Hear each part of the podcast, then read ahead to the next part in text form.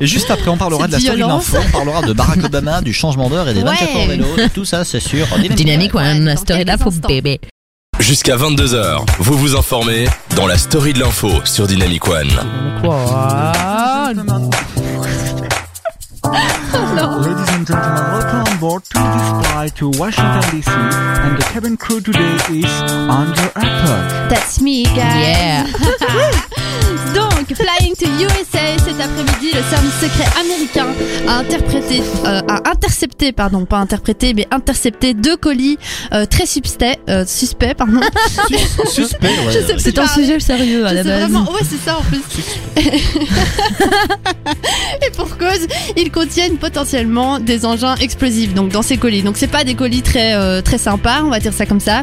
Et ces derniers étaient destinés aux deux grands du Parti démocrate américain, c'est-à-dire l'ex-président Barack Obama et Hillary Clinton, donc la candidate rivale à Donald Trump. Vous vous rappelez en 2016. Ouais, bien sûr. évidemment. Alors heureusement que tous les colis, euh, les colis pardon, sont vérifiés avant qu'ils ne, que- qu'ils ne les reçoivent et l'interception, l'interception de ces colis survient pile poil lors de la campagne pour les élections parlementaires du 6 novembre et deux jours auparavant, le même type de colis a été retrouvé à la résidence du financier donateur démocrate George Soros, 88 ans. Ça fait peur. Moi, Ça je dis fait c'est peur. un. Oui, oui, il y a vraiment, euh, ils sont les cibles de, je ne sais de pas. Trump.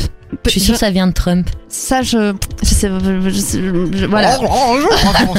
Tout, tout est hypothèse. C'est un- Oui, non, c'est vraiment. Donc, il n'était heureusement donc euh, le donateur démocrate George Soros n'était pas dans sa rési- dans sa résidence au moment de l'arrivée du colis, donc euh, du cadeau empoisonné colis. Euh, le FBI est sur l'affaire, mais pour l'instant, personne. euh, voilà, on a intercepté encore personne. Ok, Personne ben n'a cette été information est assez euh, étrange Ouais, ouais. et ça fait peur quand même. C'est c'est assez que- dangereux Ouais. de se dire que les colis ont failli arriver et que les colis étaient tous piégés. C'est ça. Oui, qu'il y et avait devant volonté de euh, tuer, la maison du effectivement. gars, donc ça Ouais. veut dire que c'est c'est des informations hyper hyper secrètes, Sensible, j'imagine. quoi. oui, ouais, c'est ça, ouais. ouais. C'est pour ça je veux dire. Ouais, non, Enfin non. bon. Mais heureusement, Trump. oui, c'est ça, Trump. que tous les colis sont vraiment C'est sûr. vérifiés à l'avance par le, Ouais. le, le service secret. Dans le reste de cette yes. story de l'info, juste avant, on a un message de Vidal qui nous Ah, regarde. Salut Vive Vidal. Vidal Vidal qui nous dit qu'il essaye de nous écouter, mais que ça bug. Non, Euh, il essaye de nous regarder, mais ça bug ou de Ouais, ça bug regarde, depuis des j'essaie de vous semaines. écouter, mais ça bug, les gars. Ah, donc il nous entend Alors, dis-nous si tu nous entends, Vidal, et si tu ne nous vois pas, ben, tu n'es pas le premier à nous le dire, effectivement. Mais dis-nous si tu nous entends, Vidal. Merci. ça, hein. Dans le reste de la story de l'info, Anne. Ah, bah c'est pas ni Euh, Ah, bah, c'est pas oui, alors bonne nouvelle les petits loulous, les, les, les accros du, du, du dodo.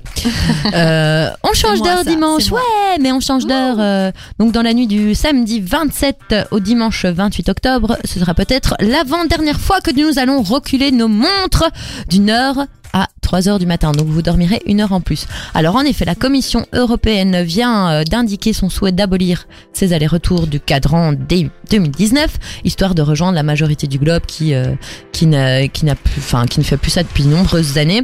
Euh, alors euh, pour ça, un sondage avait été réalisé euh, cet été.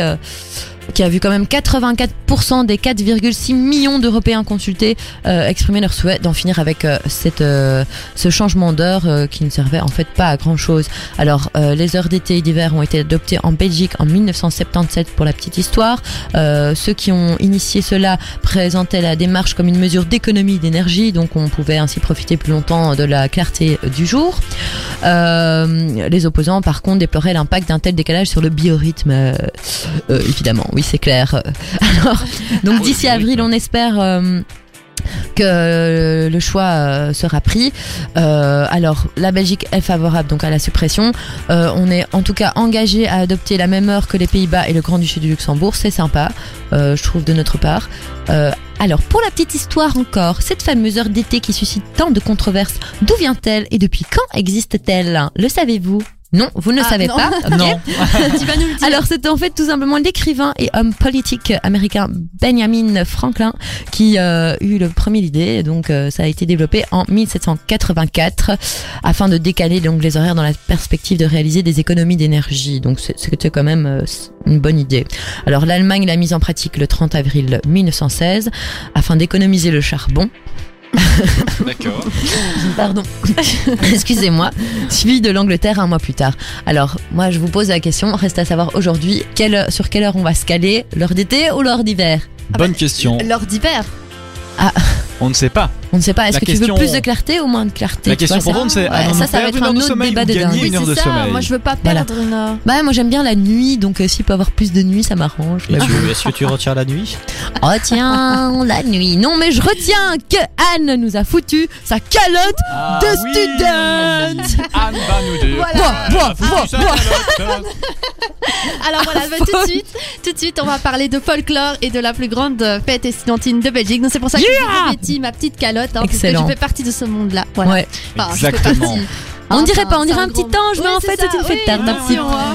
La vie ne fait pas le moine. Exactement. Donc le coup d'envoi des 24 heures vélo a été donné cet après-midi à 13h. Donc vous connaissez sûrement tous les 24 heures vélo.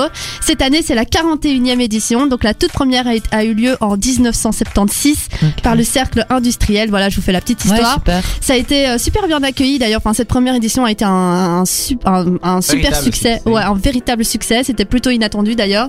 Et euh, c'est pour ça que dès l'année suivante, euh, donc euh, l'année 1977, quasi tous les cercles et tous les cotes à projet de Louvain-la-Neuve se sont prêtés au jeu. Et chaque année, les 24 heures accueillent à peu près 50 000 étudiants. Donc euh, c'est pas rien quand même dans les villes et dans les rues de Louvain-la-Neuve. Donc des jeunes, des gains d'ailleurs, des étudiants, tout le monde est le bienvenu. C'est la bière hein, qui coule à flot. Non, oui, bien I'm sûr. Mais alors tous les types de bières, hein, euh, vous allez tout y retrouver. C'est en 2012, euh, c'est 73 000 litres de bière qui ont coulé et qui ont, qui ont été consommés. Et donc, si on fait le petit calcul simple, hein, 50 000 étudiants en 2012 en moyenne hein, pour 100, euh, 73 litres de bière, cela nous donne un litre et demi par euh, festivalier. Ça va, c'est raisonnable. Non, un Un litre. litre et demi, c'est Un litre moi honnêtement avec une Bah, bière, un je suis litre, bourrée, c'est tu vois. de, de 50, quoi. C'est de, de- c'est, c'est. Ouais, c'est ouais. enfin c'est un litre et demi, donc ouais, trois, trois, trois. euh, trois, euh,